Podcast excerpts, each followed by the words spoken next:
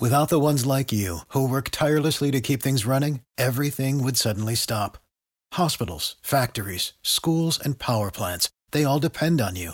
No matter the weather, emergency, or time of day, you're the ones who get it done. At Grainger, we're here for you with professional grade industrial supplies. Count on real time product availability and fast delivery. Call clickgrainger.com or just stop by. Grainger for the ones who get it done. Catch those springtime vibes all over Arizona. Break out of the winter blues by hitting the water at one of our lake and river parks. Take a hike among the wildflowers. Just make sure to stay on the trails and leave the flowers for the bees. Discover Arizona's best kept secret and visit azstateparks.com slash amazing to start your springtime adventure.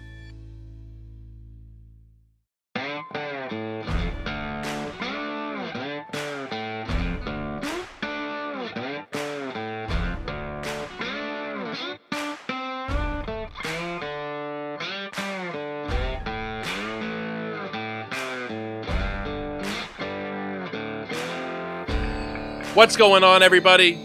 Thank you so much for kicking off your week with us. This is your Monday edition of Fantasy MLB Today, which is, of course, a Sports Ethos presentation.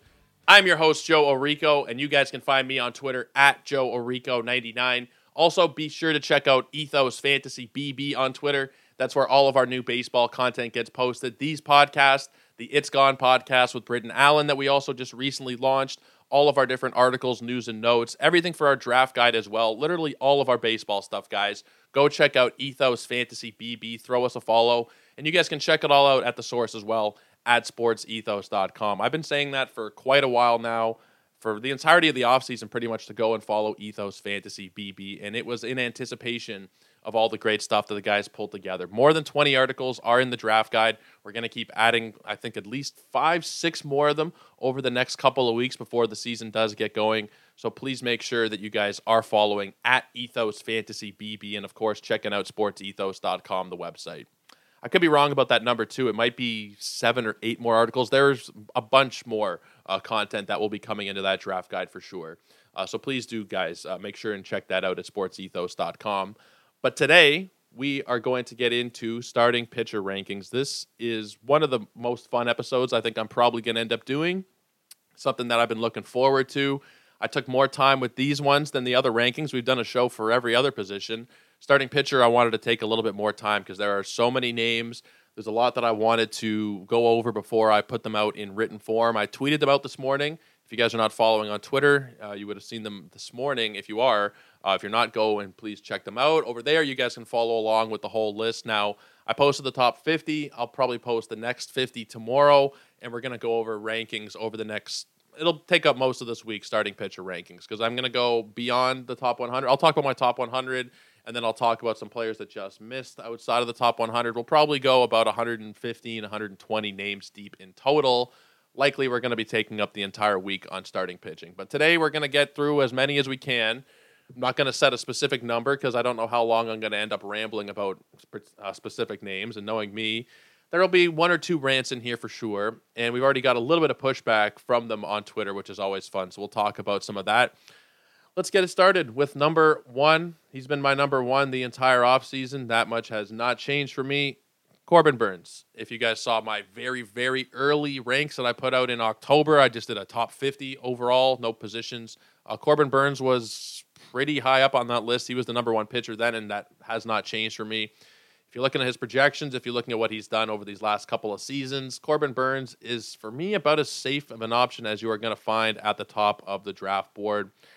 He did have some struggles last year. It wasn't a perfect season for him, but he still finished off with 12 victories, over 200 innings. It was 202 innings, a 294 ERA. He was striking out more than 30% of batters. Very, very safe option at the top of your drafts. He's usually going, depending on your format, end of the first round, generally between picks 10 and 15. And I think it's very safe. I took him the other day in a draft. I have a couple of shares of him so far you know, I, I don't want to take pitching early this season. That's not been what I've been trying to do. But in a couple instances where I have ended up taking a pitcher at the end of the first, beginning of the second, it has been Corbin Burnes exclusively. There's nobody else there. Like Gerrit Cole is also going in that kind of range, and I suppose I've taken Shohei Ohtani, so he technically counts. But I'm getting both players there where I've drafted him. It's one Ohtani, not Yahoo Ohtani, where there's two of them. Uh, so it kind of counts, but not really. Burnes is is clearly for me the number one pitcher. Are there some things to worry about? Maybe. If there's anything that kind of pops into my mind about it, it might be a concern, it might not be at this point, was the way that the Brewers treated him during the offseason and in the arbitration process. That can work both ways. That could lead you to you may, maybe not giving 100% of your all for the team, but at the same time, I think Corbin Burnes is trying to secure a big long term contract so even if he's not trying to necessarily help out the Brewers long term after how they treated him, I think he's going to try and secure his own money long term. So he's not going to go out there and not give 100%. That's not what I'm worried about. Down the stretch in the second half, if maybe if there's something else to point to, he was not quite as good as the first half, but that's because the first half was so elite. He was a 2.14 ERA.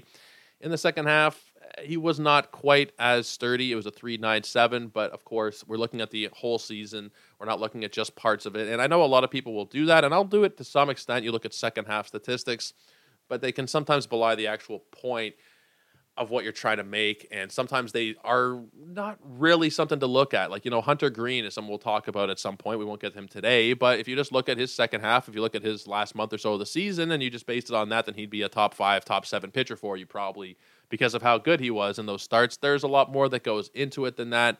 I look at the whole season, I look at previous years, and I'm also looking at the projections. And when you look at the projections, Corbin Burnes is right up there in terms of the innings pitched. 191 is what ATC is calling for. One of the best strikeout rates among all starting pitchers. Uh, there's a lot to like. A 307 ERA is the projection, which is the second best for all starters, just behind Jacob DeGrom. There's a lot to like about Corbin Burnes, and for me, he is a very safe candidate at number one. Now, number two, I have Shane McClanahan. I know not a lot of people are going to agree with me on this particular pick. Shane McClanahan, I think, is should be viewed as at least, at the very worst, like the third pitcher that you should take off the board. I'm not going to give you a hard time if you want to take Gerrit Cole. There is a lot of security that comes with that pick.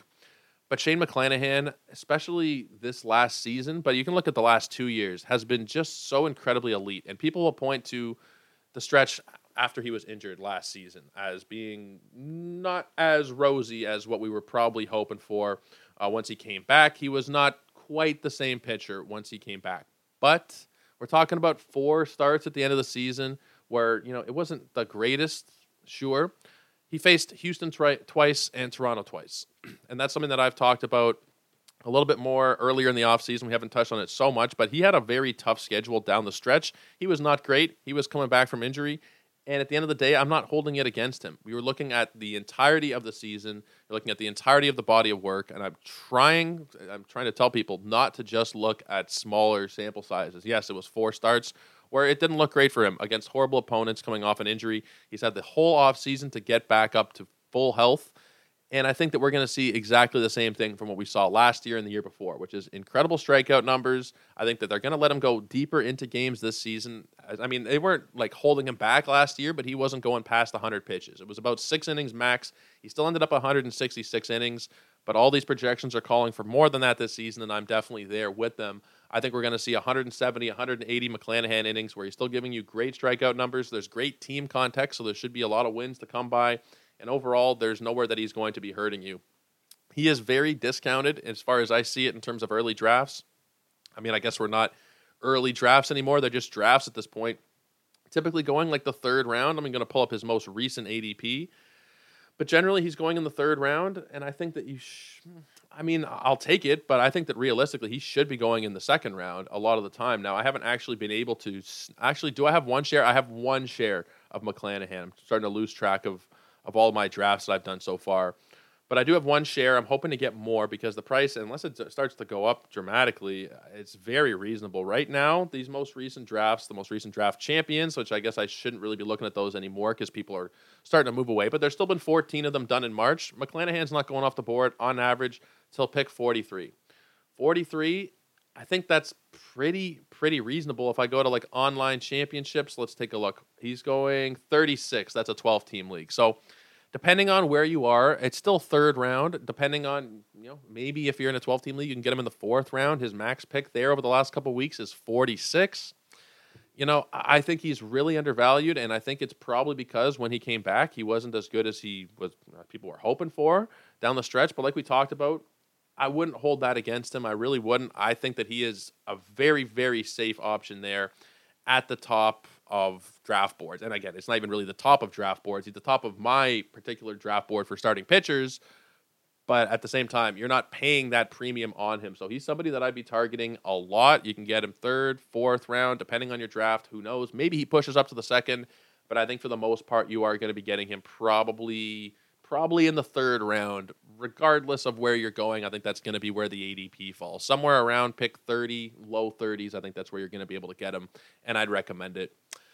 Now, next up, we have Gerrit Cole, number three. Now, my main concern with Gerrit Cole, I've talked about this a little bit. Actually, I've talked about it a decent, a decent bit. Actually, he's struggled the last couple of seasons down the stretch a lot. And I know we're not looking at just one year or one small sample size of what he did in September or what he, you know, but he's done it for the last couple of seasons now where he has kind of imploded down the stretch. And if you look at the ERA numbers these last two years, 323 and 350, it's still very good but it's spe- specifically when you look at this season, he had a 350 ERA, gave you good strikeout numbers. He had 13 wins. But if you're in a head to head league, he killed you. He killed you down the stretch. The last month of the season, he was not good. September, October, it was a 4 5 ERA. If you look back to 2021 and you look back over the last month of the season, it was a 5 1 3 ERA. That kind of concerns me when he's done it a couple of times now, falling apart down the stretch a little bit. Now, I, the projections still like Gerrit Cole, but there's something to be said for me about somebody who is going to be consistent for the whole year. And again, we don't know. We don't know going into the year. This is just something that I'm I'm seeing and something that I feel personally that he has not really been up to scratch down the stretch these last couple of seasons. His projections are still very good, generally looking at like a low threes ERA, but his ERA is projected for the 10th best in Major League Baseball, according to ATC not right up at the top there with your Burnes and your McClanahan and your DeGrom. I'm just not quite sold on Gerrit Cole, especially where he is going, and the price is probably going to get pushed up a little bit where he is going at the end of the first round. Whereas right now, you can sometimes get him in the second round depending on your draft. His most recent ADP is 19. That's in the online championships. If you go to draft champions, uh, it's 15. Uh, generally, second, first round, or end of end of the first, beginning of the second. I just I, I don't feel that safety in drafting Gerrit Cole this year like I have in in certain years past. And I mean a lot of the years over these last several years, I've had shares of Gerrit Cole here and there. He's never been like a huge target of mine, mostly because of price.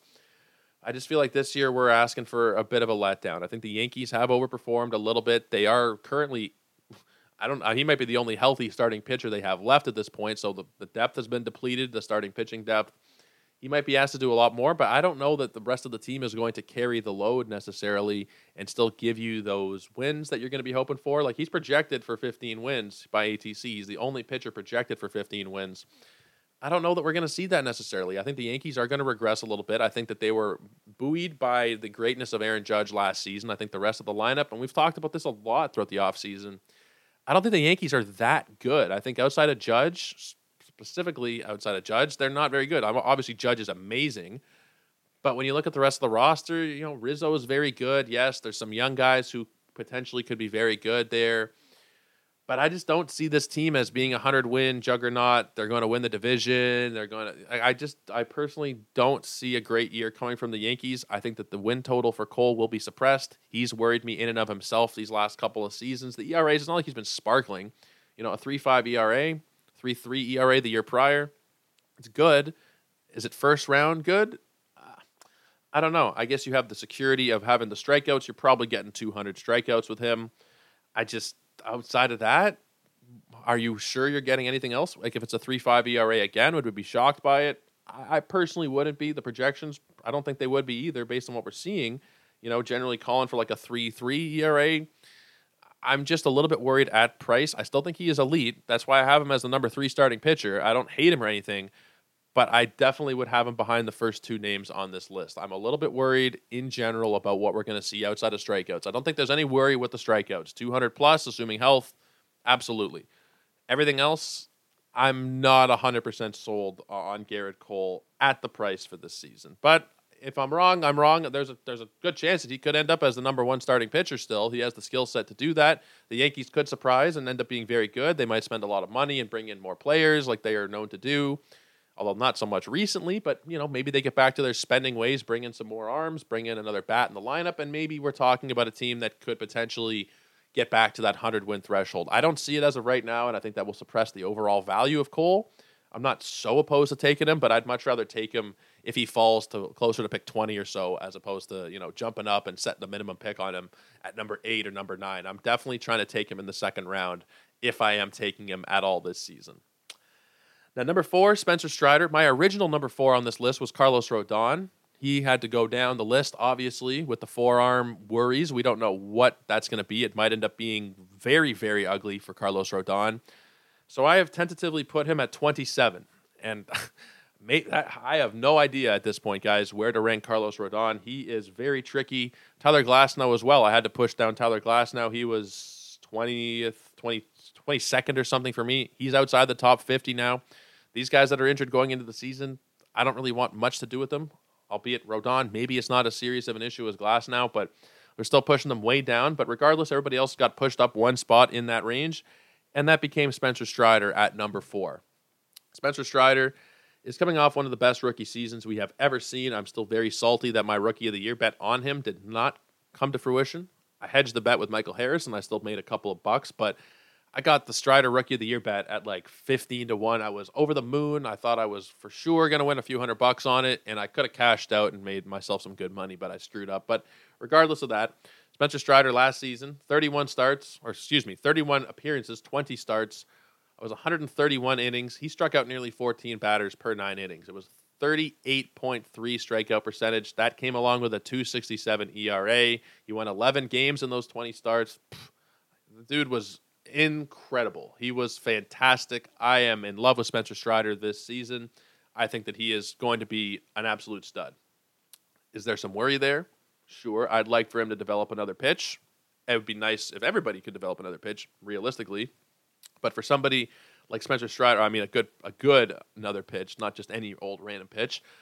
But for Spencer Strider, I mean his fastball and slider are elite enough to get him by. I'm just if there's any concern there at all, it's that maybe they start to figure him out a little bit. He used the fastball 70% of the time last season. Now, it was an incredibly effective pitch for him.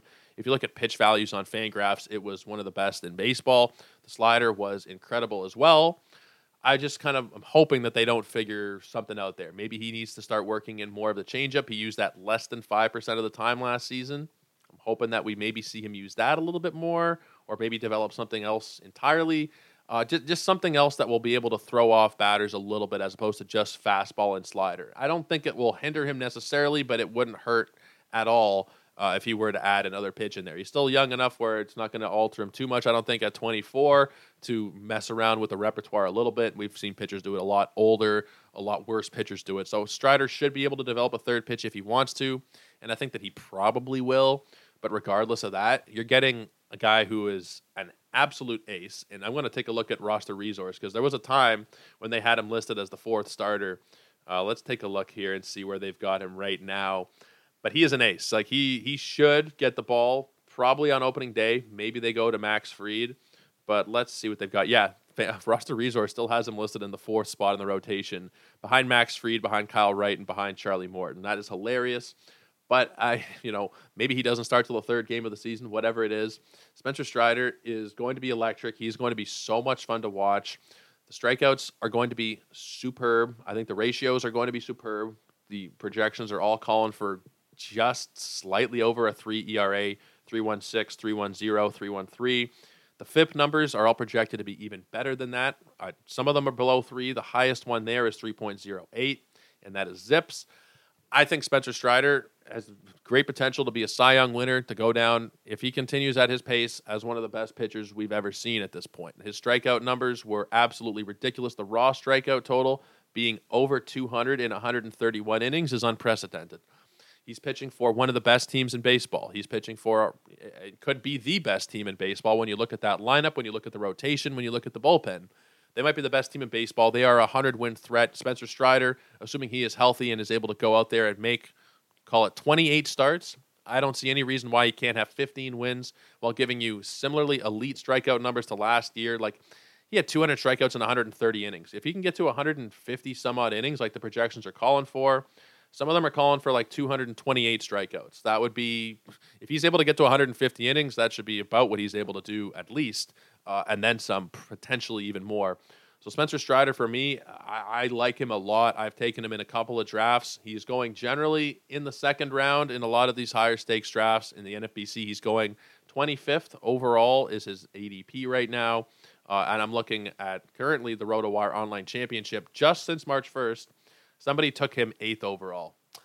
There is a lot of hype around Spencer Strider, as there should be for this season. He is incredible. He is a special player, and I'm trying to get him everywhere I can. Hopefully, he slips to the third in a couple of drafts. I doubt it at this point. I did a mock draft with a friend yesterday, just a Yahoo mock draft. Just you know, we were just hanging out, just just did it for fun and I took Spencer Strider. I was drafting, so let me see. I took him. I guess it would have been 18th, 19th off the board, something, or maybe it was 20th. Maybe it was 20th off the board overall Eh, in the second round, and I think that that's probably where he's generally going to be going this season. I have no problem with it. Go get yourself some Spencer Strider. He's going to be a lot of fun. Now, number five for me on this list is Brandon Woodruff. I am a huge fan of Brandon Woodruff. I think a lot of people are you know, a couple some people I've talked to don't see it with Brandon Woodruff. A couple of friends of mine who who don't focus as much on baseball as you know probably the average person listening to this or people who are in the community. What's the big deal with Brandon Woodruff? He's good, but is he really that good? Yes, Brandon Woodruff is truly that good. He started off last season kind of poor. Uh, he did have, I believe it was, I can't believe remember if it was shoulder or if it was an arm problem, but his first half was not great. April ERA was 530. May was 432. He was a buy low all over the place if you could at the beginning of last season. For those who did end up purchasing or acquiring uh, Brandon Woodruff, he gave you a 238 ERA in the second half. Once May was done, he was locked in month by month. You're looking at June, he only threw five innings. It was a 1 8 ERA in those five innings. July, 30 innings at 210. August, 30 innings at 270. And then September, uh, and October 44 innings at 242 ERA. He was incredible, as he usually is. Brandon Woodruff is incredibly consistent here. If you look back over these last, really every year of his career, exclude his rookie season, which was eight starts before he really had his feet wet. And you look at everything beyond that, and I suppose even the second season, you can't really look at it so much. We can kind of ignore that. 19 games, only four starts. Let's just look at the years where he's been a primary starter. The ERAs are 362, 305, 256, and 305. The FIPS 301, 320, 296, 308. He's always giving you great ERAs. He's always giving you great strikeout numbers. He is giving you 30%, 29%, 31%, 29% every year. Walk rates identical every single year 6.1, 6.1, 6.1, 6.8. You know exactly what you're getting out of Brandon Woodruff. This year, there should not be the risk of any kind of health problems or anything like that. I mean, according to what I've heard, I'm, I don't know for sure without being a doctor, without having you know examining him, without knowing what I'm talking about in terms of the medical side of it. I think he should be healthy. The projections are calling for about 160 to 175 innings. If you get that out of Woody, should be able to look at 13 ish wins, 13 to 15 wins. The team context is good. It's not great in Milwaukee, but they should still be able to get a decent amount of wins. Probably, I'm thinking 13 to 15 for him. You're getting those strikeout numbers. You are getting great ERAs and you are getting great whips. End of the day, Brandon Woodruff is an absolute stud. He is a very safe draft pick. And I'm going to take a look at his ADP and see where it is at the moment because everything is bouncing around consistently right now. 37 is his ADP. So you're getting him in the third round of a 15 teamer, in the fourth round of a 12 teamer, depending on your draft, obviously. The minimum pick recently, just in just in March, and I'm looking at 12 team uh, RotoWire championships in March. The minimum pick is 25. The maximum is 56. End of the fourth round of a 15 teamer for Brandon Woodruff. You're cooking with gas there. I would be very much interested in taking him at that point, even a little bit beyond. Even if you're talking about the minimum pick at 25, I don't know that I necessarily. Well, I, you know, I honestly could be talked into taking him that early, depending on what's on the board, how I want to build my team.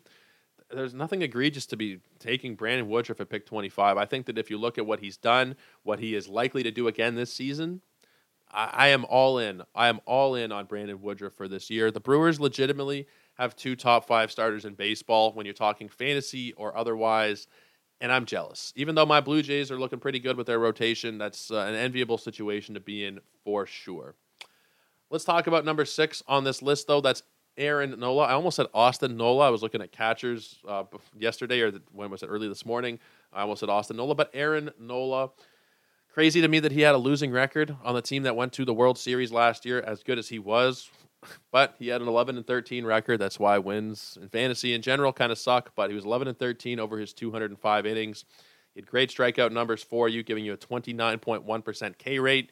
His walk rate was 3.6. He just doesn't walk batters. if you look at the last four years, and we talked about this with Brent Hershey last week when we did our Phillies preview, his walk rates from 2019 to now 9.4%, 8%, 5.2%, and 3.6% this past season. He had his highest ever K minus walk percentage at 25.5. Still giving you very good ERA and great whip numbers. His whip was 0.96, and it should always be relatively low because he just doesn't walk batters. The ERA at 325 was good. All the expected metrics were below uh, three. And there's not many pitchers in baseball where you can look at all their pitching indicators and say they were below three. 274 for the xERA, 258 for the FIP, 277 for the xFIP, and his SIERA was at 280. He's very, very safe. Everybody that we've talked about so far, these top six starters, is there some risk with some of them?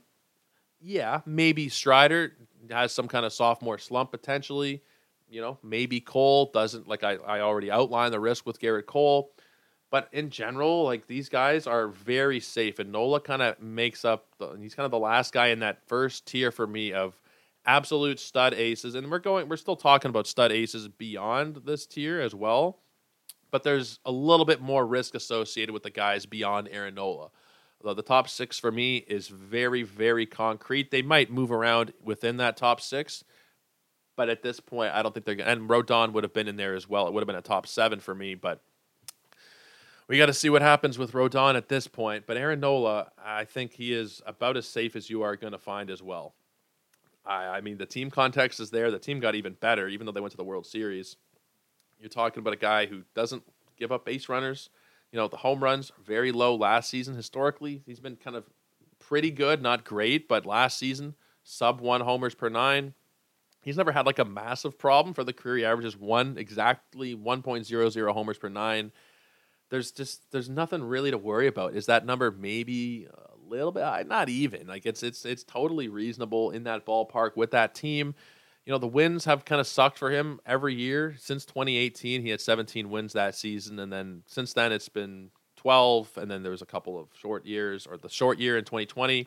And then 2021, actually, it wasn't even short year. He pitched 32 games. He won only nine of them. It was a bad year for him uh, in 2021. We bought back in in 22, and this year I'm buying back in even more. Aaron Nola, if you had if you had him in your top five, no no problem there. He is elite as it gets. You're getting all five categories, all five, all four uh, categories that he can possibly touch, taken care of there. Great whip, great strikeouts, great team context. Should be a great ERA as well. Aaron Nola, very solidly in, in my number six spot. And like I said, just to reiterate, these guys make up the safe tier. Beyond this, are there guys that are kind of safe beyond it? Sure, uh, you know, spread out throughout the draft here and there. But in terms of that top tier production, where you start them, you know what they're going to give you. I think that it's kind of these guys right here. And then we start to talk about some guys who are a little bit more risky. And we start that risky tier off with Mr. Shohei Ohtani. And we've talked about Ohtani a lot recently. We talked about him when we went over my draft. We did an Angels when we went over TGFBI because I took him in the first round. We talked about him when we did the Angels preview. We'll talk about him again here briefly, just on the pitching side you know, he was amazing in 2021 on the mound. Over 130 innings, he gave you a 3.18 ERA, great strikeout numbers, you know, great ratios. Overall, he was fantastic in 2021. 2022 on the mound, he was better in every single way. More innings, more strikeouts, fewer walks, better ERA, better everything. Like he Mean we've talked about this before as well. You could make an argument and a pretty concrete argument that he is the best player to ever play baseball. I think that you, you could definitely make that case for him. Strikeout numbers are are so stupid. 33% K rate for him and a 6.7% walk rate to go along with a 233 ERA. Like he could have won the Cy Young last season. He could have been a very realistic Cy Young winner if you look back at historical records and you look at the season you think, "Wow, that like that could have been a Cy Young year." Obviously Verlander was just pretty much untouchable last year considering he had a sub 2 ERA. He was just a good story as well, you know, great team. Verlander was going to win it, but looking at what Ohtani did, man, like he was truly special. And that's not even looking at the batting side of it, where he had 34 homers and 11 steals and had a 273 batting average. Like he's just, he's just so so good. I'm very happy to take him, and this is this is a tricky one when ranking him. I'm happy to take him in the first round if he is dual. And I've talked about this before uh, these last couple this last week a couple times, but I'll touch on it again if you guys missed those shows. If he is a dual player, and well, this is this is kind of a, a long one, but if he is a dual player where you can use him every single day in either which way you want. If he's pitching on Monday, you put him in there to pitch on Monday. On Tuesday, if he's batting, you put him in the lineup on Tuesday. In that case, he is number one. He should be number one in your rankings if you're playing on ESPN. If you're playing on Yahoo and he's two separate players, the Ohtani batter is an end of the first round kind of guy, probably 12 to 15 ADP range, and that's generally where you should be going. The pitcher you're getting in the fourth round typically. You're getting him somewhere in the 40s. Earlier in draft season, he was going into the 50s, and maybe in the individual some individual drafts he will still go into the 50s. But I think that he is a great bargain there at that point. I think that's probably eh, it's probably a little bit late, honestly. I think you should be going even just as a pitcher, probably in the 30s, maybe early 40s, there is risk. And, you know, I'll, I'll, take him. And one last thing, I'll take him in the first round, end of the first round, if you're choosing weekly, uh, whether it's, you know, you choose on Monday or Sunday, whenever you set it, if it's going to be Ohtani batter for the week or if it's going to be Ohtani pitcher for the week. There, it's very complicated to rank him because every site has different rules around him. I, I think that he is uh, he's almost impossible to even quantify in terms of his value. He is not the safest player that you can take because of the fact that he does play the field and he does pitch. There is an elevated chance of him getting injured as opposed to the average pitcher or the average position player. He is probably, in terms of all players in Major League Baseball, right up there with all with the top of them in terms of the risk of getting injured. It's hard. It's hard to rank Ohtani, and you could probably make a case that he's a top five starting pitcher, and you wouldn't necessarily be wrong. Uh, I think having him at seven is a good general area because the upside is still the number one starting pitcher. But the downside is, you know, if he does get hurt, the odds are that he won't pitch and he would just be a position player if they had to choose one or the other for him. They wouldn't want to shut him down completely. My, this is just a total hypothesis, but if he does have some kind of, let's say he has a strain or something, or there's something going on, I guess it would depend on the injury. But in a vacuum, generally, let's just say there's some random Ohtani injury, undefined injury, the odds are that they would shut him down as a pitcher before they would shut him down as a position player. So there is that risk where if you do take him strictly as a pitcher, it might not work out in the long run for you because of that elevated risk of injury. But that being said, he just went out there and threw 28 starts, 166 innings. They're fairly careful with him historically. They're not going to go out there and let him throw 130 pitches. They've usually been using six man rotations, which might be coming to an end this season. But still, I'm I can't I can't pass him up at that price as a pitcher only, where he is generally going as a pitcher only in the 40s. The upside is just so so crazy high. You could build a roster on Yahoo you can go and get yourself DeGrom and Ohtani pitcher, and you can just build such a stupid team in a 12 teamer. And there is going to be risk there. But in a 12 team league, I think I would take the chance on Shohei Ohtani still, especially especially when you have IL slots. That's the huge part of it when you're playing on one of those sites. When you're on the NFBC, I talk about the NFBC quite a bit during this offseason. There's no IL slots. If you are playing on Yahoo, if you're playing wherever else, really, you have IL slots to use and it makes Ohtani that much more valuable because if he is hurt, then yes, you can find somebody to replace him on the wire as opposed to just having to drop him or bench him in the NFBC, which you're not going to be dropping him unless he's done for the year. Uh, it might make the situation a lot trickier if he were to get hurt. He is a very complicated player to rank. It is different based on what site you're playing on. At the end of the day, the production you're going to get out of him on the mound is absolutely stupidly elite. The per inning upside of the strikeout numbers is is very good to fall back on. The win context in Los Angeles is kind of yet to be determined. There's a chance that Los Angeles goes out there this season, and if they stay healthy, they could legitimately, you're going to laugh, but they could legitimately be like a 90 plus win team and go deep in the playoffs. I don't know if their pitching is quite there, but their lineup is unbelievable, especially the first six, seven batters in that lineup. We just did the preview last week. They are they are so deep. If everybody stays healthy, that's a huge thing. Uh, then they could be very good. If they're not healthy, then who knows? But even last year, when they were a shitful team for most of the year anyway, they definitely fell off after a good start. Ohtani still won 15 games for you. Projections have him going for 12 to 14 victories over about 170 innings, while giving you very similar strikeout and walk and ERA numbers that he gave you last year. The ERA is probably going to go up a little bit because 233 is kind of unrealistically low year after year. But I think he's going to give you somewhere in the high twos, low threes to go along with incredible strikeouts, to go along with anywhere from 13 to 15 wins. And I do think that having him ranked number seven as strictly a pitcher really makes sense. You could argue that he could be number one. You could argue that he could be 20 based on the risks associated with him but I think number seven is a pretty good spot to land in. He's somebody where you know there's another player we're going to talk about in a second. You could really have him ranked anywhere, and it would be hard to to give you grief about it just because of the volatility. And that next guy we're going to talk about, and my apologies for talking so long about Ohtani. There's just so much to go over with him, and there's you know the different rankings based on how you can use him and where he's eligible. It's it's a headache. It's definitely a headache, and you definitely need to know your league rules and settings before you go into a draft and before you take Ohtani know exactly how you can use him, know your room that you're in. Generally, if people are high on him, if you can, if it's an online draft, then only so much you can do there. But in general, try and figure out if you can how high your league mates are on Ohtani, and you might be able to take him for. And that goes for every player, really, but specifically Ohtani. He's such a unique player to evaluate. Generally, get a sense of where your friends' league mates are before you draft. You might be able to get him for a very nice discount, especially when you're talking about Yahoo when you can take them two separate players. It's not just one Ohtani that's up for grabs. There are two of them. And the pitcher one, being such a value that he is, is probably the one that I that I would be looking to go for. Jacob DeGrom is number eight on this list. He is another player, and I tweeted this out.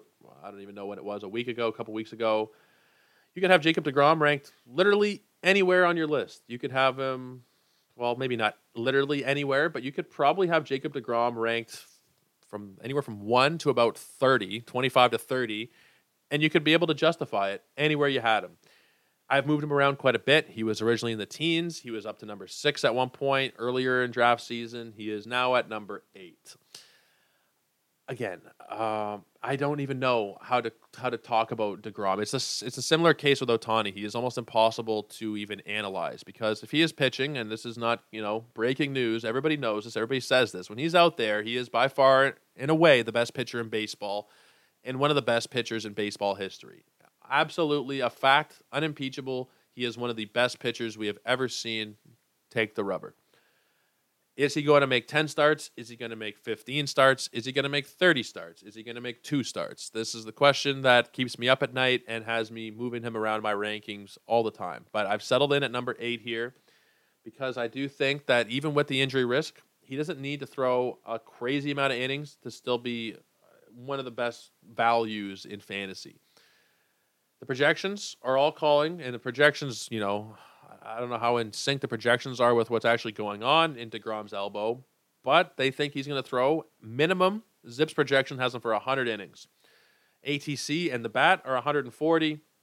And then Steamer and a couple of the other ones that use depth chart projections are going for about 170 innings. If DeGrom throws 170 innings, he is the number one. He's going to be negatively ranked on the player rater because he's going to be so far ahead of everybody else. But even if DeGrom, let's say he throws 120 innings, I think that's a pretty conservative number 110, 120 innings. He's still probably worth the price that you're going to have to pay for him because of the per inning value that you're getting. And we saw it in 2021. He went 7 and 2, over 15 starts. He threw 92 innings. And this was a podcast. I remember talking about this exact point with Paul Sporer last year when we were talking. It was a Hot Topics episode, and it was before DeGrom was going to come back. It was right around the trade deadline. And I believe he did come back like on the trade deadline. That was the day he made his return. I think it was against the Nationals. But Paul brought up the point, Paul Sporer brought up the point that DeGrom in 2021 threw 92 innings. And in terms of where he ranked at the end of the season, he was between Julio Urias, who won 20 games that year, and Kevin Gausman eh, during his breakout season in San Francisco when he was just dynamite, a Cy Young candidate. DeGrom was right beside them. He was sandwiched between them on the player rater, and he spotted them 100 innings that year. Roughly 100 innings. I think it was, you know, in the 90s, some odd innings that he spotted them and he was right there with them. That's the upside that you have with Jacob DeGrom, even though he's probably not going to throw 172 innings like projected. That would be uh, absolute best case scenario. People would be over the moon. I'd be over the moon about it. I'd go buy a jersey at that point, probably. He doesn't need to hit the high number on the projection for him to still be valuable. And I know some people will be concerned, especially if you're talking about an NFBC league about using a very high draft pick on him because of what we talked about earlier. You do not have IL spots. That being said, he's still probably worth it. Even though it might be hard to make the actual draft pick to hit the draft button, he's probably worth it anywhere outside of the you know first round. I'm looking at these most recent drafts. I'm looking at the most recent 33 drafts that have taken place in the month of March, 12 team RotoWire online championships. Jacob DeGrom's ADP is 29. The minimum pick is 13. So there are people, even in that format, willing to take him in the first round. If you are talking about a 12 team Yahoo League, which is, I'm going to try and focus the majority of my content on Yahoo Leagues. I think the majority of fantasy players and the people that listen to this show and people that consume my content on Twitter, that's what they're playing. If you're in a 12 team Yahoo League, you're getting DeGrom in the third round. For the most part, that's where he is going by ADP. That's where he's generally going in these mock drafts that I've done so far you have to take him at that point. And I know a lot of people will say, no, I, I would rather go for a safer play at that point. And that would be understandable. For me, I, you have to take him. And I, I, hope that nobody in my home league is listening to this. I, I'm not sure if they really listen regularly. Who the hell knows? I hope they're not because I want to take Jacob DeGrom in the third round if I can. Hopefully, you know, maybe not even hopefully, but if I go for a pick that's early enough in the first round, two, three, four, and then I'll draft, you know, late in the second, early in the third. I'm hoping to draft him some point early in the third round at that rate, and maybe even a little bit higher. Maybe I'll take him at the end of the second because the replacement level value is so high in a 12 team league. Whether you're playing 10, 12, even if you're just playing a standard Yahoo sized or, uh, not Yahoo size, but like standard Yahoo rostered 15 team league there's a lot of replacement level value on the waiver wire. You're still talking about a lot of great pitchers you can stream in for two start weeks and for guys who are in advantageous matchups, you know, pitchers in Comerica, you know, shitty teams that are leaving, you know, when Cincinnati goes on the road, when Colorado goes on the road. There's there's a lot of players, there's a lot of situations where you can still stream, especially in a shallower league, there's a lot more options. If the DeGrom does get hurt, you're not going to be starting a, a total scrub like you would be in a deep NFBC league if he does get hurt. You're starting somebody who is still a, a very serviceable player for the most part. You're drafting 270 players in your standard Yahoo 12 team league. If you go just outside of that based on ADP, and I'll do it on the NFBC site because I'm open here, it's not going to vary too much once you get to that point necessarily.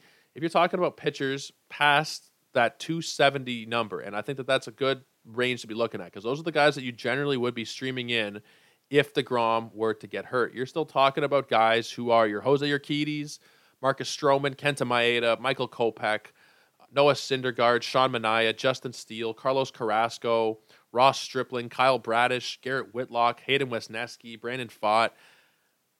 They're not the greatest pitchers in the world, for sure, but they're still absolutely serviceable. There's a bunch of names in that list that I am you know pretty high on. Ross Stripling, I'm pretty high on. Justin Steele, Sean I really like. Kenta Maeda, we talked about him yesterday, the day before, not well last week, I should say, the last episode we did. As somebody who could be very good, Stroman, like Urquidy is a very a Stroman I don't love, but he's usable. He's not like awful. You know, you could still get some decent outings out of him. Not every time. But if you're using him in the right spots, and that's what it comes down to, if you're streaming and using guys in the correct spots where they are facing teams that are maybe not the greatest, and you have streams like that available to you every week, that's where I'm taking DeGrom. And this has become a kind of a DeGrom argument here to take him. It's it's kind of my piece here on DeGrom is that you should be taking him if you're in a league with no IL slots, it gets a lot trickier. It, the, the, the calculus gets a lot harder to figure out. Okay, let's say Degrom throws 100 innings. Who's throwing those other 100 innings? But if you're in a 12 teamer, if you're in even a 10, 15, whatever with IL slots, that becomes a lot easier to deal with. And the upside that you have from DeGrom, even if he's pitching half the time, is still probably a top 20 pitcher at worst, even if he's missing half the season. And it might be even better if we point back to what he did in 2019.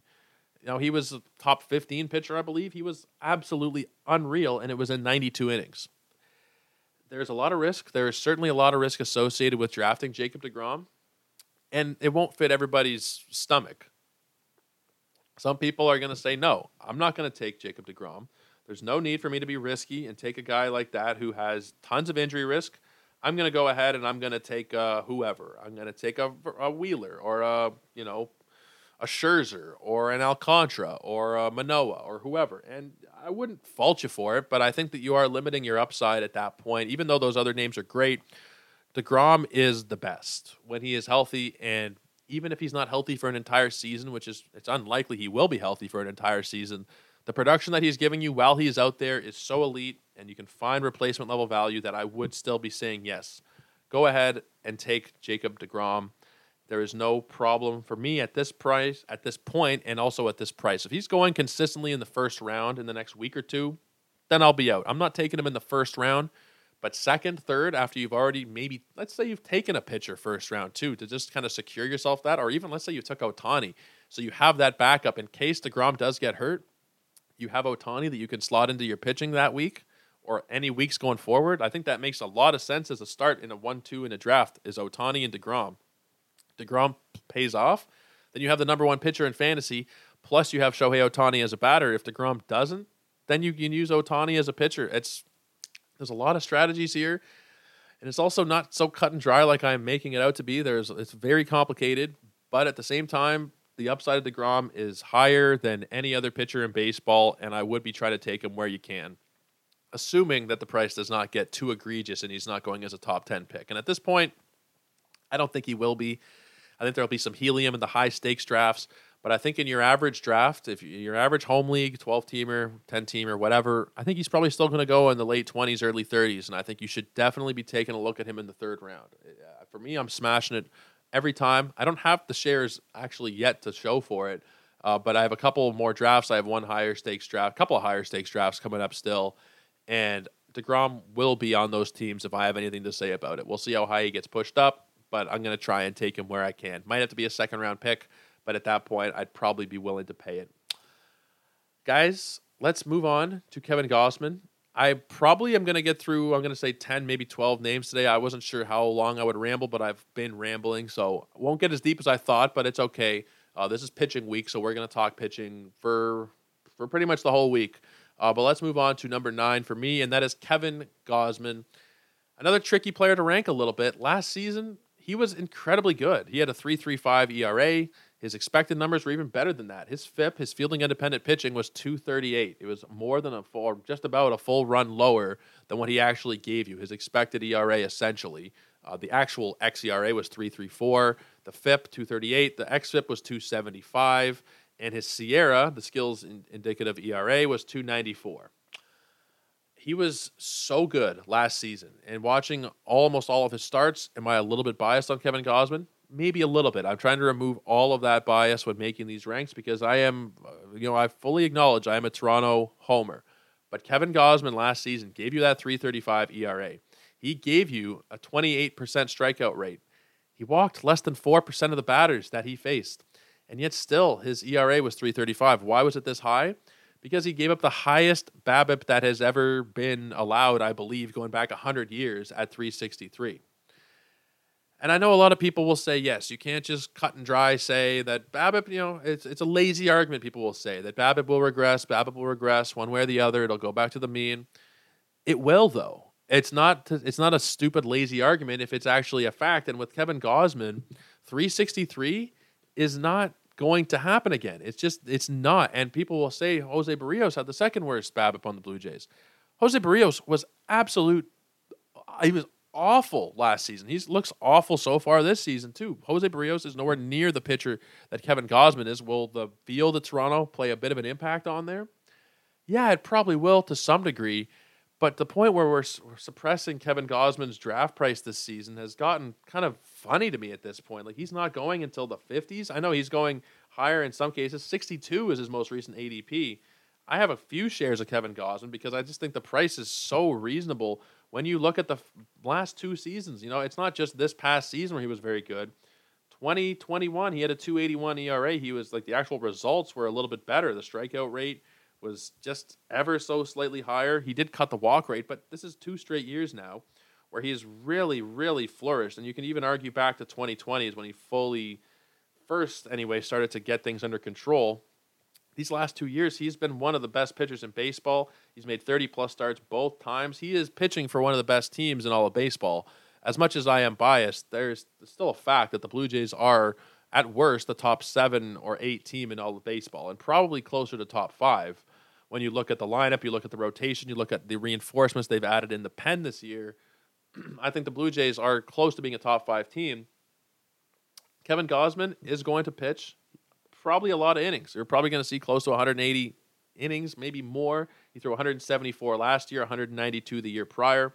So that is kind of secure. I know that you know I've this is my line. Past health is not a, an indicator of future health, but you know it's better than looking at a Degrom stat line and seeing you know us under 100 innings every year. Somebody who's actually going out there and producing consistently for these last couple of seasons. I know early in his career it was he was kind of hit or miss. There were some good seasons, there were some bad seasons, but these last couple of years, man, going to San Francisco I've said this a lot on the podcast that you go to San Francisco as a guy who is, you know, you don't have to be a spring chicken. He went there when he was his age 29 season, and they tinkered with something. And I'm going to take a look at the pitch mix to see if it drastically changed that year or something.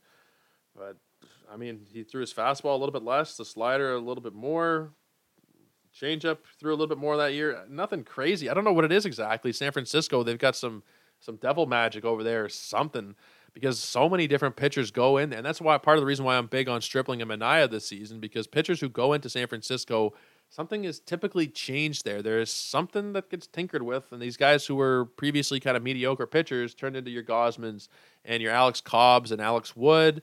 And you know, I know the defense kind of suppresses the the, the stat line that you're going to get out of these pitchers in San Francisco, but he's not in San Francisco anymore he had kind of a tough year in Toronto. If you look at what he should have actually done for you compared to the actual numbers, it might not look like a tough year with a 3.35 ERA.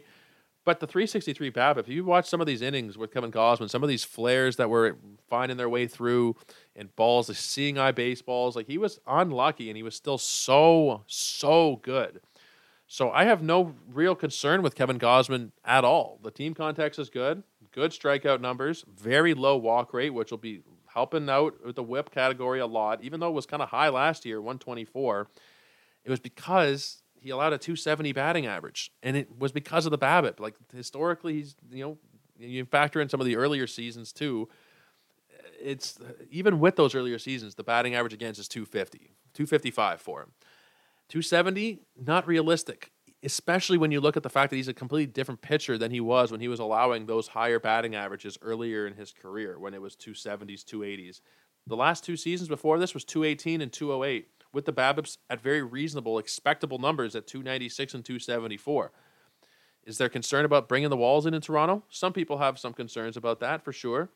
He doesn't have a home run problem. He's not really had a home run plot problem going back to you know his time in Baltimore last two seasons, very good. Sub one homers per nine numbers. Kevin Gausman, I think he's very, very safe. I think he is the quintessential guy to target if you did wait on pitching. If you're not taking a guy in the first three rounds or the first four rounds, depending on your, your draft room and depending on your format and your league size and all that, Kevin Gausman makes a very strong case as the SP, as your SP1 if that is the build you want to go about. And that's what I'm doing a lot of the time this season is waiting on starting pitching because you don't need to push it up so much. If you want to, then you can absolutely take your Burnes and your Coles very early and your McClanahans and Woodruffs and Nolas. You don't have to. You know, I'm I'm totally in favor of having, you know, a diverse player pool in terms of multiple drafts. You take one guy here, you take one guy there. He gets hurt, he doesn't kill you in both leagues if you're building a team around not taking starting pitching early, Kevin Gausman is the perfect guy to target. at the end of the fourth, beginning of the fifth round. Probably by the time we get the draft season, beginning of the fourth, let's be honest, the pitching will get pushed up a little bit. I think he probably ends up as close to being a top 50 pick. But I've heard some cold water on him recently. I do not share the sentiments, and there's some smart people who are throwing some cold water on him, but I just can't get behind it when you factor in everything that's going on with Kevin Gausman. He is the ace of this Blue Jays staff, even though Alek Manoah might get the ball on opening day. I'm not sure how that's going to work out. Essentially, 1A and 1B there, however you work it out. And that is for the team that is, in my opinion, likely to win the American League East this season. When you look at their team construction, the lineup is incredibly good. There should be a lot of run support. The win potential is there for him. At the end of the day, Kevin Gausman could be a Cy Young winner. Last season, if he had a bit better luck, you could look at his numbers and argue that he could have been at very least a finalist. Like he was he was robbed last season of accolades. I don't believe I've tried to purge it all from my memory at this point. I don't think he was an all-star last season. And I you know as I say that out loud, I do kind of remember being kind of pissed off about that. Like how the hell is Kevin Gausman not an all-star? Like what are we doing here? But at the end of the day, it doesn't matter if you're an all star or not for fantasy. It does not matter one bit. The production you're going to get out of Kevin Gausman should still be absolutely top tier. So go ahead and take him in the fourth round. The price is very reasonable, and it's probably going to get more expensive by the day. So the sooner you draft, the sooner you can take Kevin Gausman. I do recommend drafting as close to opening day as possible. Then you avoid your Rodon news and your Tyler Glasnow news and different things like that. But I think the price is going to get a little bit more expensive. That's why I do a bunch of different drafts. You do a couple in January, do a couple in February, a couple in March. I did one in November, and I took Kevin Gausman in that draft, and I actually took him. I think uh, actually show me here. I took him at a pretty reasonable price at 73. That's where I got him at that draft. Don't think you'll be getting him at that point anymore. That's why you mix it up a little bit. But we spent a lot of time on Kevin Gausman. Let's talk about my number 10 pitcher before we wrap it up for today. That is going to be Mad Max, Mr. Max Scherzer himself. Now, he's somebody that I have moved around a little bit in the rankings. I am a little bit nervous about the fact that he did miss some time last season that hasn't been the case for him really ever. He's typically been a guy who is throwing 200 innings all the time, consistently going back to like 2009. He threw 170 innings, and then every year from then on, 170, 195, 195, 187, and then 214, 220, 228, 228, 200, 220. It was an incredible stretch of, of innings for him there. He built up a lot of mileage on that arm. 2019 it was 171 and then the short season it was 67 he still made 12 starts in that time frame. 2021 it was 179 innings and then this season 23 starts. It was his fewest starts over the course of a full season in his entire career. I'm excluding 2020 i'm excluding his rookie year in that. Only 145 innings which is also a career low that's the only real worry. Like when Max Scherzer is out there, you know he's going to be elite. It's just a matter of is the body starting to wear down a little bit now as we're in you know age 38 slash age 39 season. He'll be 39 in July. Is he starting to wear down a little bit? And I think that the answer is probably yes. But at the same time, I still do trust him on this team. Again, the team context is unimpeachable. The team is amazing. They're going to win a lot of games, and Max Scherzer assuming he is out there and healthy, is going to win a lot of those games. The strikeout numbers, even though it fell a little bit be- below what we're used to for Max Scherzer this season, you know, it fell down a little bit the K per nine to uh, you know a horrible 10.7 Ks per nine. He's still striking out more than 30% of batters, and he walked only 4.2% of batters, which was the second lowest number in his career outside of 2015 when it was 3.8. But only 4.2% walk rate to go along with a plus or 30 plus percent strikeout rate. Now, there's something that I forget who said it to me. It might have been in Arizona. It might have been on a podcast. They might not even have said it to me. They might have just said it in general. That with guys like Scherzer and and, and Justin Verlander, you kind of have to trust when they say that they are good to go, that they are good to go, and they are not going to take away from the overall output of their career for the sake of you know one more season players do that, and we saw it in the NFL with Tom Brady this last season. He played one more year. He didn't get a damn thing out of it. He looked awful. He took away from the career stats a little bit. He had a losing season. It was a bad. I believe they had a losing season. It was, it was a bad note to go out on. Players do that, but I just don't really see that happening with Scherzer and also with Justin Verlander. I think that if he is healthy, he is going to go out there and he's not going to pitch unless he is fully 100%. If they start to feel like they are wearing down or winding down, I don't think that they're going to be ushered out the back door after a 5 5 ERA season. I do not see that for Max Scherzer. I still see great team contacts, great strikeouts, great ratios. Like last season, his ERA, I'm just going to check this real quick.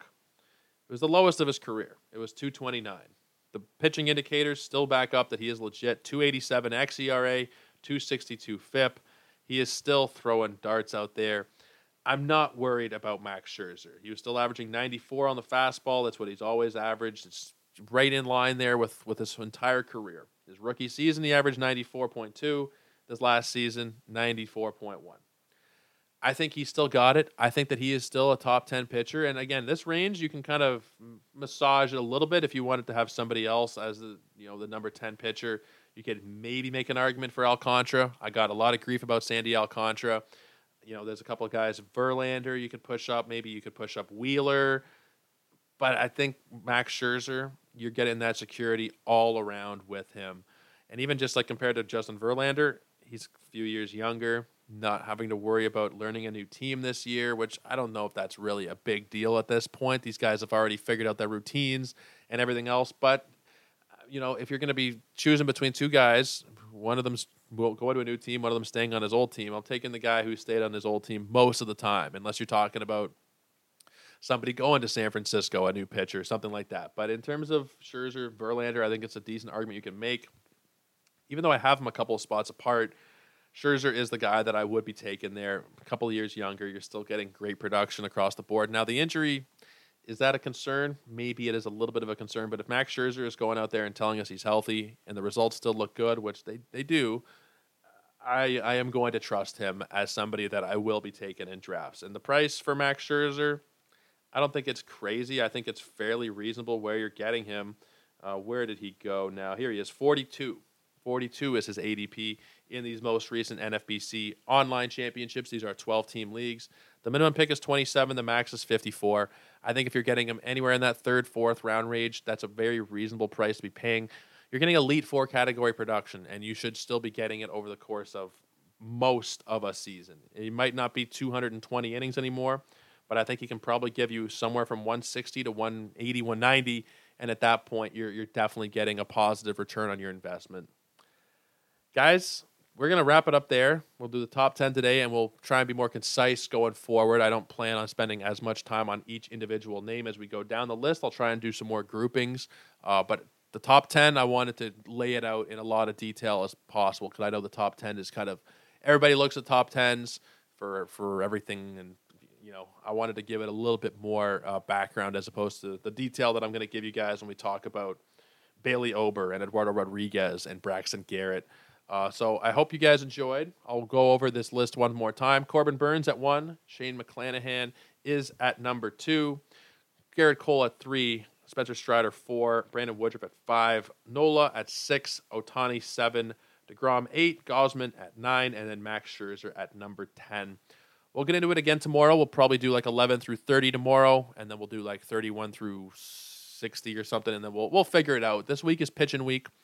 We needed to take a break from the team previews because we've been doing so many of them. They're almost done. I think there's seven more, and I was planning on getting them out this week, but I did tinker with the schedule a little bit because I do want to start talking about pitching because drafts are really starting to come up. Uh, everybody is starting to get ready for their home league drafts. Maybe some people have done them already. Mine is going to be, I think, March 20 something. We're going to try and push it as close to the start of the season as possible because for a lot of those guys, it's going to be their only league for the year. Not trying to draft an injured player before the season starts and what have you. So we're going to be doing that. Um, somewhere in the week of the March 20th. And I think a lot of home league drafts are going to start getting going. A lot of drafts in general, and I wanted to get pitching rankings and rankings altogether uh, out before we got too late into draft season to the point where they don't mean anything at that point. But we got them. We got them out. They are on Twitter. If you want to check them out, the whole top 50 at Joe Orico 99 and at Ethos Fantasy BB. They're also posted over there. There will be a corresponding article that goes along with these rankings later out on this week at sportsethos.com that will be in the draft guide. Now, the draft guide, there is a paywall on most of the stuff in the draft guide. You, there's free sample, and then there is, you know, you get a couple of write ups for free depending on what article you're looking at. The paywall is differently placed in different articles. Uh, but the rankings are all free. The rankings, I wanted to have a part of the draft guide that was strictly you know everybody can look at it. I know everybody likes to look at rankings, and you can check out the rankings if you enjoy seeing the rankings. If you enjoy the show, please do think about going and getting one of our draft guides, one of our fantasy passes. The baseball content is included in both. Now there will be free content and paid content throughout the season. Obviously, the podcast can be free. Some articles will be behind the wall. Some of them will be free for everybody. So check out sportsethos.com. Check out some of our plans there, all the great options we have. Not just fantasy, we have wagering stuff as well. We have a ton to go check out. There are so many passes, there's so many options at sportsethos.com. You hover over the premium tab or the MLB tab, and you guys can figure out uh, how to get yourselves a package there. Preferably go check out the baseball stuff, but if you get a fantasy pass, you get basketball included in it as well. If you guys are in your fantasy basketball playoffs looking to get a little bit more of an edge, go get a fantasy pass. It's five ninety nine. You get all that basketball stuff and the baseball stuff all included. Or you can just get the MLB draft guide, which I believe is nine ninety nine. Um, but guys, thank you, thank you so much again for checking out the show. I really appreciate all the support you guys have given me.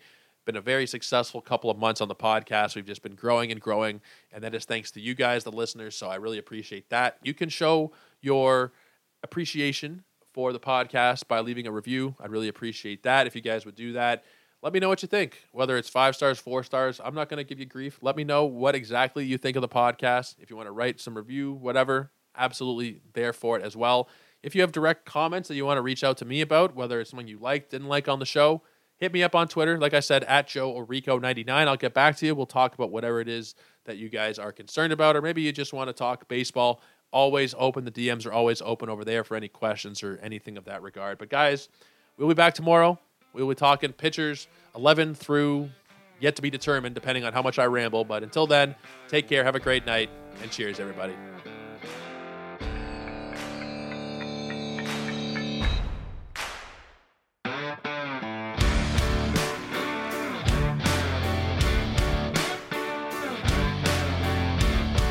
Catch those springtime vibes all over Arizona.